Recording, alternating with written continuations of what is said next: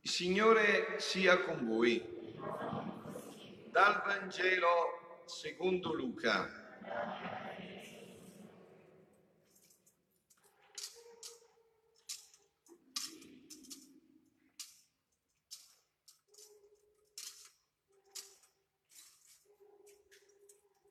In quel tempo il Signore disegnò altri 72 e li inviò due a due davanti a sé, in ogni città e luogo dove stava per recarsi.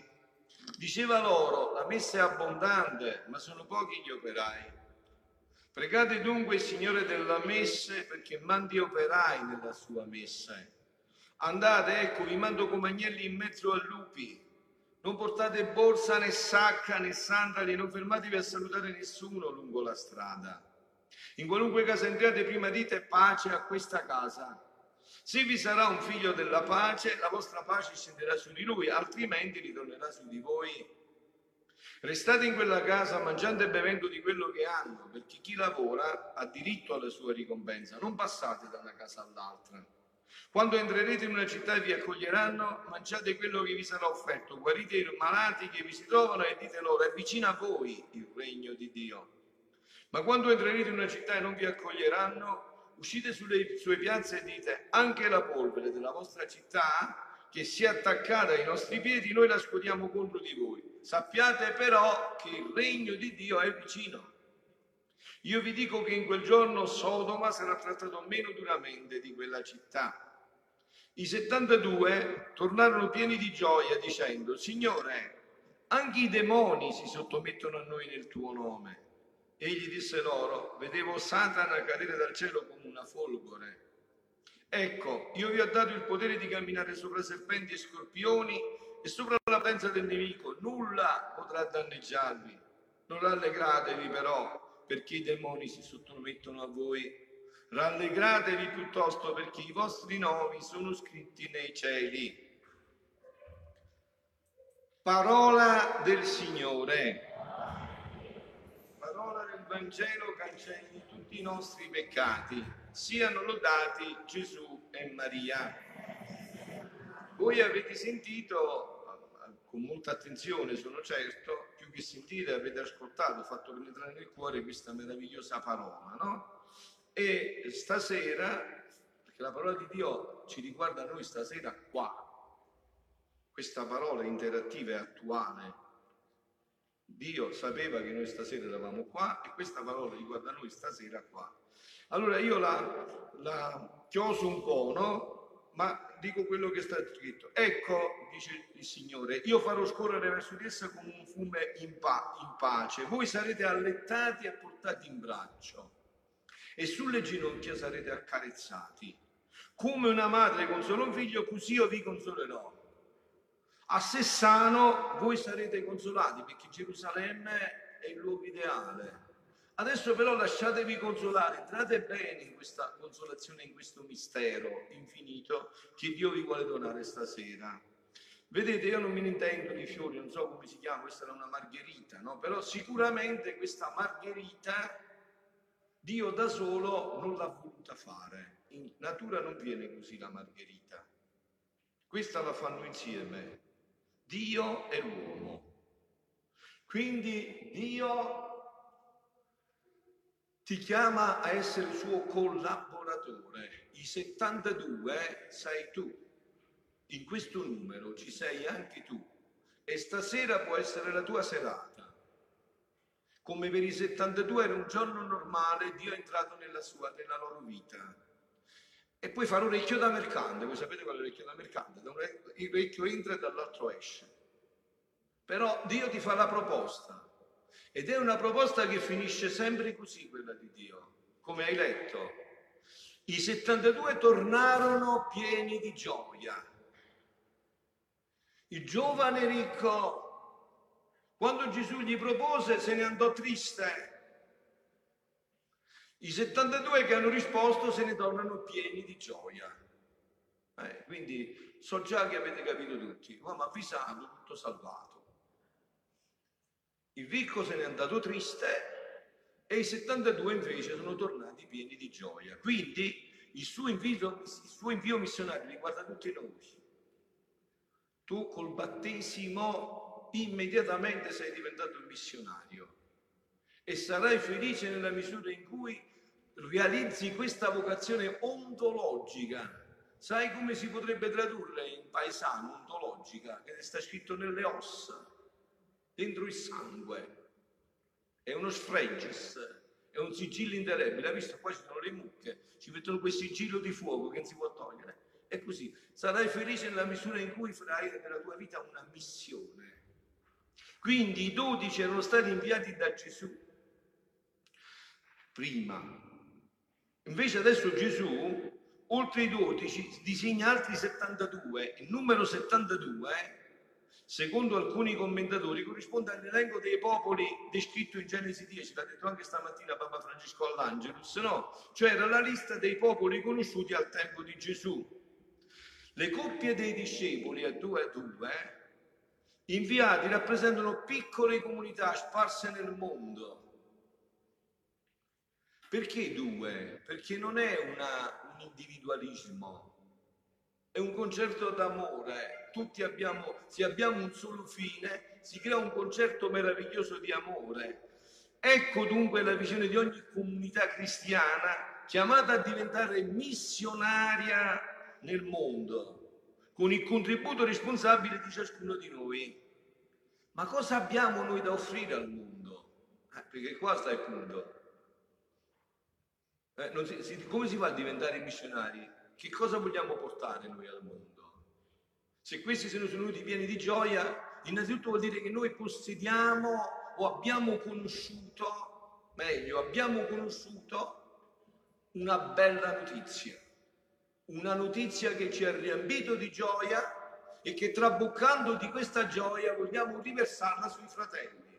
Per dire, insomma, tradotto, il Dio che ha fatto felice a me, perché non può fare felice pure a te, se tu vuoi? Il Dio che ha realizzato la mia vita, che mi ha strappato dalle tenebre mi ha chiamato alla sua ammirabile luce, perché non dovrebbe fare questo anche per te, se tu vuoi? E qual è questa notizia strepitosa che noi dobbiamo portare? L'avete, l'avete sentito scritto? L'annuncio che il regno di Dio è vicino. Ecco cosa cambia la vita la speranza. Se tu aspetti una bella notizia, se in quell'attesa stai provando prove, sofferenze, difficoltà, non l'avverti così intensamente. Perché? Perché dici passerà, deve arrivare la bella notizia. Quella è definitiva, questo è transitorio.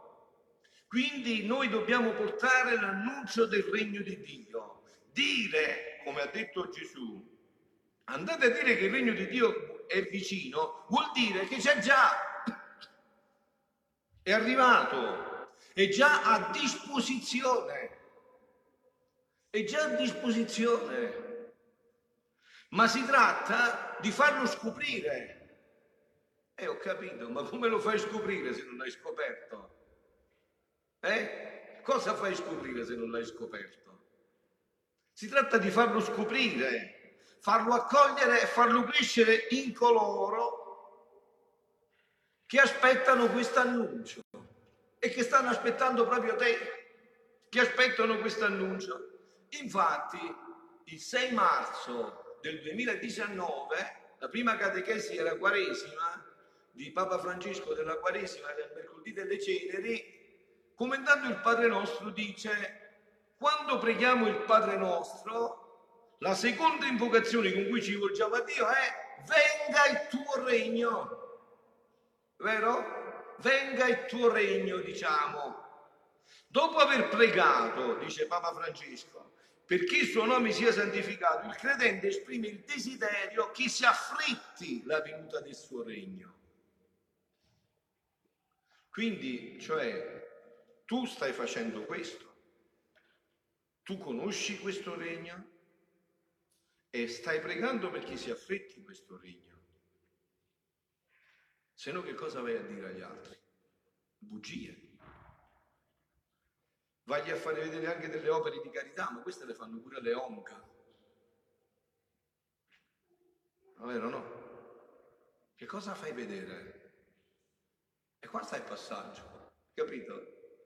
Si affretti la venuta del suo regno. Questo desiderio è sgorgato, per così dire, dal cuore stesso di Cristo, che iniziò la sua predicazione in Galilea proclamando il tempo è compiuto e il regno di Dio è vicino. Convertitevi e credete nel Vangelo dice Papa Francesco. Queste parole non sono affatto una minaccia, sempre il Papa. Al contrario, sono un lieto annunzio, un messaggio di gioia. Un messaggio di gioia. Questo è questo annuncio, un messaggio di gioia, però state attenti a questo punto adesso, perché poi entriamo nel cuore, no? Interrogato dai farisei Gesù, gli chiesero, ma quando verrà il regno di Dio che tu ci hai detto di annunciare, di proclamare, che tu proclami, quando verrà? Gesù rispose, il regno di Dio non viene in modo da attirare l'attenzione e nessuno dirà eccolo qui o eccolo là, perché il regno di Dio è in mezzo a voi. È Luca 17, 20, 21. Quindi alla domanda non ha capito Gesù. Questi gli hanno chiesto quando verrà e Gesù sposta al come verrà. Io ti chiedo quando verrà e tu mi dici come verrà. Mi sono espresso male, non hai capito? No. Gesù ha capito molto bene perché Dio, capisci prima che tu parli, prima che tu pensi. Ma che sta dicendo? Ma cosa ti serve sapere quando arriva il regno di Dio se non sai che cos'è il regno di Dio? Che cosa ti serve? È come se uno si chiude in una stanza, in uno scantinato, barica tutto e dice quando esce il sole e tu gli dici citrulo per sapere quando esce il sole devi togliere le sbarre dalle finestre. A che ti serve sapere quando esce il sole se tu non vuoi il sole? Allora come possiamo noi portare questo annuncio che deve riempire la nostra vita di gioia se non conosciamo che cos'è il regno di Dio? Che cosa comporta questo regno di Dio nella nostra vita? Che significa il regno di Dio? E questo, questo, per conoscerlo in profondità, abbiamo gli strumenti adesso. Io ve lo sto dicendo da anni. Gesù a Luisa Picarretta gli ha parlato per 13.000 pagine di questo regno di Dio. E non è un gioco. Gli ha dettagliato bene che cos'è questo regno. Io vi do la premessa che vi ho dato già altre volte. Questo regno toglierà tutti i mali e porterà tutti i beni, perché Dio restaurerà quella che è l'intenzione dell'origine. Andate a vedere in Genesi, noi abbiamo fatto due giorni di ritiro su questo, meravigliosi, no? Ma adesso veniamo un attimo a questo aspetto. La Luisa ha avuto una doppia missione che la rende singolare in rapporto a tutti. Gesù ha detto a Luisa, finora ti ho tenuta insieme con me per placare la mia giustizia cioè quello che hanno fatto tutti i santi per placare la giustizia di Dio, San Pio, nella Chiesa in cui siamo, tutti i santi, e impedire dei castighi più duri che castighi più duri potessero piovere sulla terra. Ora voglio che tu insieme con me, nel mio volere, ti occupi a preparare l'era della mia volontà. E si è aperto questo tempo, eh? è già in atto. Vi ho detto per vedere questo tempo bisogna essere nello spirito. Nella carne non si vede e non c'è ancora, poi entrerà anche nella carne, ma adesso è nello spirito, bisogna avere i sensi affinati, quelli spirituali, e le antenne affinate. Se c'è molta polvere o fango, terra sulle antenne, non si avverte più questo. Non sappiamo descrivere in che momento siamo.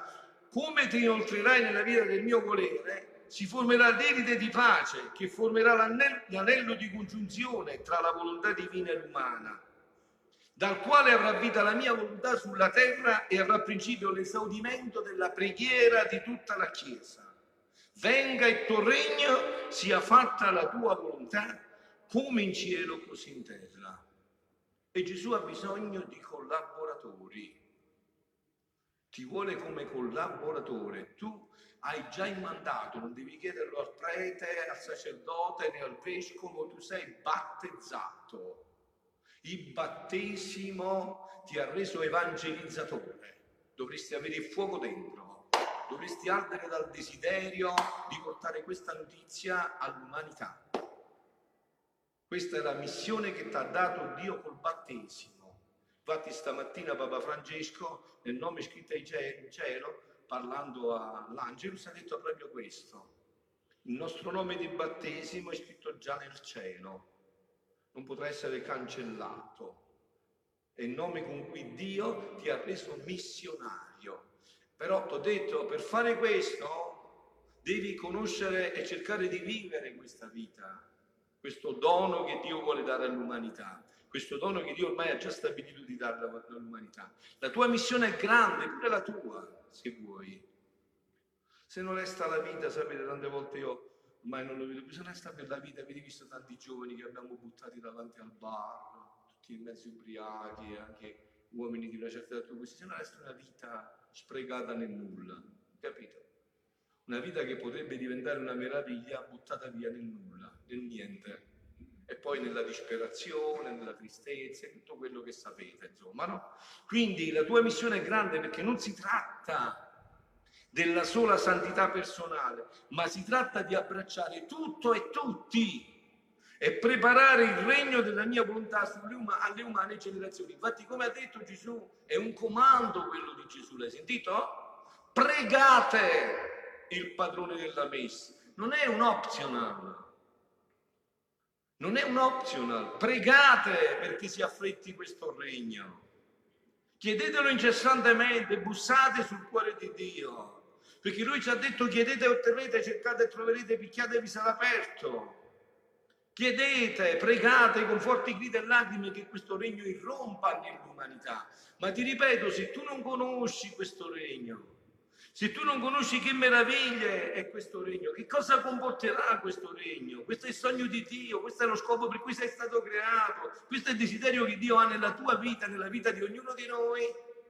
È chiaro che tu non senti questo fuoco dentro, è chiaro che tu quando ne parli li fai schiappare le persone piuttosto che innamorare di questo, se non c'è questo fuoco che ti attrae dentro, che ti infiamma dentro nell'essere e che ti fa tornare pieno di gioia indipendentemente dal successo, dai fallimenti. Questo non conta niente. Gesù è fallito fino alla fine, è morto in croce senza nessuno. C'era solo San Giovanni l'Apostolo che lo teneva per mano la Madonna e basta, se no se ne scappava pure lui.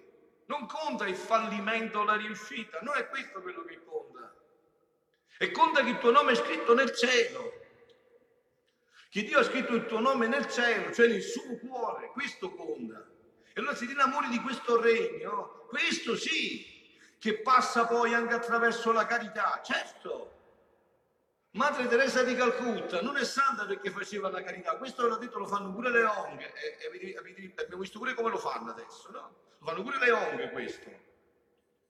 No, ma cosa passava invece attraverso Madre Teresa?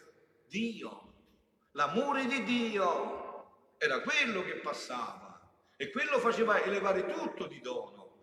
Quindi adesso eh, concludiamo però, perché ormai mi sono preso già molto tempo per eh, la premessa, no? per arrivare poi a questo cuore, al cuore di questo brano. No?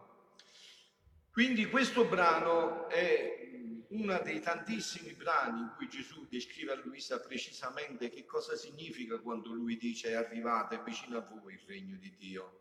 Figlia mia, dice Gesù a Luisa in questo brano, tutte le mie opere si danno la mano e questo è segno che sono opere mie, che una non si oppone all'altra. Gesù quando è venuto non ha detto sono venuto a cancellare l'Antico Testamento, è vero? Come ha detto? sono da portare a pienezza, a pieno compimento. E da qua si vede che è opera di Dio. Anzi, sono talmente legate tra loro che si sostengono a vicenda. Tanto vero che dovendo formare il mio popolo eletto, da cui e in cui doveva nascere il futuro Messia, formai da quello stesso popolo il sacerdozio, il quale istruiva il popolo e lo preparava al gran bene della redenzione. Che cosa facevano i sacerdoti dell'Antico Testamento? Che facevano? Dicevano al popolo che era nella tristezza più buia, deportato a Babilonia, nelle più, eh, nelle più anguste tristezze, nei momenti di sconforto più completi. Coraggio, che il Messia verrà, ce l'ha detto la sua parola. Non resteremo schiavi in Egitto, non resteremo profughi eh, abbandonati eh, nelle, nell'esilio, no, di Babilonia, no, arriverà il nostro Messia, arriverà colui che la parola ci ha detto. E quindi questo che cosa fa? Creava speranza. Con la speranza si vive bene anche sulla croce, perché c'è la speranza, non perché c'è la bugia che non c'è la croce. La croce c'è e ci sarà, ma c'è la speranza. La croce non è l'ultima parola, è la quattordicesima stazione, la quindicesima è la risurrezione, è la speranza. E se tu adesso speri che questo regno deve entrare nell'umanità, che l'ultima parola non sarà questa tristezza, questa angoscia, questa miseria, questa speranza costituisce l'anima delle tue giornate, questa speranza va nel cuore dei tuoi fratelli. E quindi non viviamo più in un mondo di disperati, ma in un mondo di speranza. E dove c'è la speranza si vive bene. Si vive molto bene, perché è animato dalla speranza. Allora tutto diventa più, più, più leggero, meno pesante. Quindi questo facevano i sacerdoti dell'Antico Testamento, dice Gesù, no? Tanto vero che dovendo formare il mio popolo eletto, formai da quello stesso popolo i sacerdoti, il quale istruiva il popolo e lo preparava al gran bene della redenzione. Diedi loro leggi, manifestazioni e ispirazioni, sopra le quali venivano formate le sacre scritture, chiamate Bibbia. Gesù qua sta parlando dell'Antico Testamento, quando usa la parola Bibbia. E tutti erano intenti allo studio di esse onde con la mia venuta sulla terra io non distrussi le sacre scritture, anzi le appoggiai. Infatti che cosa leggiamo noi? Una lettura dell'Antico Testamento la domenica per dire guardate quello che è stato detto, che i profeti hanno annunciato, si è realizzato, in Gesù tutto si è realizzato. Gesù è la parola definitiva di Dio, tutto è stato realizzato. E il Vangelo annunziato in nulla si opponeva ad essa, anzi si sostenevano in, si sostenevano in modo mirabile a vicenda e col formare la nuova Chiesa nascente, formai il nuovo sacerdozio, i quali non si discostano né dalle Sacre Scritture, né dall'Antico Testamento, né dal Vangelo. Tutti sono intenti sopra di essi e si può dire che chi non fa questo non mi appartiene, perché essi sono la base della mia Chiesa. Ora, ciò che io manifesto sulla mia divina volontà e che tu scrivi, sta parlando a Luisa, si può chiamare il Vangelo del regno della divina volontà. Se tu conosci questo Vangelo, conoscere biblicamente significa che hai studiato, ha letto una pagina, no. Conoscere significa che è diventato sangue tuo, che tu hai cercato di farne esperienza, che ti è entrato nella carne, che ti sei innamorato, che hai perso a capo, la testa, come l'hai persa quando ti sei innamorato, hai preso la cotta per ragazzina e una ragazzina. Questa è esperienza. In questo amore tutto si sviluppa e quindi tu diventi uno dei 72. Perché come dice San Francesco e ripete Papa Francesco, predicate il Vangelo, ma se proprio è necessario con le parole, ma proprio se è necessario, perché se no parla la tua vita. Non ti preoccupare che la tua vita parla se è vissuta così. Voi sapete, no, Madre Teresa di Calcutta, come è iniziata sua, il suo cammino di santità, c'era un povero a terra che ha preso a Calcutta e l'ha pulito, questo dice che nessuno lo poteva toccare, che bestemmiava sempre, invece con la madre è arrivata e alla fine gli ha detto, senti un poco, ma questo che il povero disgraziato, ma tu perché fai questo? Io voglio capire perché tu fai questo. Quindi Madre Teresa ne aveva parlato, mi ha detto perché il mio Dio me l'ha detto. Io non credo a nessun Dio, ma tuo Dio ci credo. Quindi se proprio è necessario con le parole, ma se no passa con la vita, non vi preoccupate. Se noi siamo innamorati di questo regno, passa. Se questo è diventato il fondamento della nostra vita, passa. Non c'è dubbio che passa. Quindi tutto ciò che ti dico, il Vangelo, nulla si oppone né alle Sacre Scritture né al Vangelo che annunziai venendo, stando sulla terra. Anzi, si può chiamare il sostegno dell'uno e dell'altro. E perciò permetto e chiamo i sacerdoti che vengano, che leggano il Vangelo tutto di cielo del regno del mio fiat, per dire come disse agli apostoli, predicatelo per tutto il mondo. E tra questi chi c'era tra questi sacerdoti? C'era anche un piccolo sacerdote, eh? c'era Sant'Annibale Maria di Francia, che per 17 anni l'ha guidata. e che andava annunziando da tutte le parti questo, perché era innamorato. Ma non posso dilungarmi oltre, se, no, se volete stare qua tutta la notte io posso continuare, eh? volentieri. Adesso però concludo dicendovi che lo Spirito parla una sola voce, ha un solo linguaggio. Questo che avete sentito da Luisa, io l'ho sentito, vi ho detto, mercoledì 6 marzo 2019, eh, pochi mesi fa, da Papa Francesco. Sentite in quella catechesi, concludo con le sue parole. Qua non è Luisa, eh, qua sono le parole di Papa Francesco adesso che vi leggo. Dice Papa Francesco, venga il tuo regno, seminiamo questa parola in mezzo ai nostri peccati e ai nostri fallimenti. Regaliamola alle persone sconfitte e piegate dalla vita. Quindi papà Francesco dice, quando tu hai una persona che è sconfitta, che è piegata dalla vita, non gli devi portare gli atti, devi dire verrà il regno di Dio. Non è questa l'ultima parola. A chi ha assaporato più odio che amore, a chi ha vissuto giorni inutili senza mai capire il perché, diciamogli venga il tuo regno. Doniamolo a coloro che hanno lottato per la giustizia, a tutti i martiri della storia, a chi ha concluso di aver combattuto per niente e che in questo mondo domina sempre il male, diciamogli no, verrà il regno. Sentiremo allora, sentite che conclude il Papa e concludo anch'io, sentiremo allora la preghiera del Padre nostro rispondere. Quindi addirittura Papa Francesco dice che sta preghiera risponde, capito? Risponde pure. Rispondere, ripeterà per l'ennesima volta quelle parole di speranza. Perché voi sapete che la crisi di oggi è questa, che mancanza di fede e quindi non c'è più speranza. Questo è il grande problema di oggi. Oggi abbiamo tutti i tipi di telefonini, ma non abbiamo la speranza.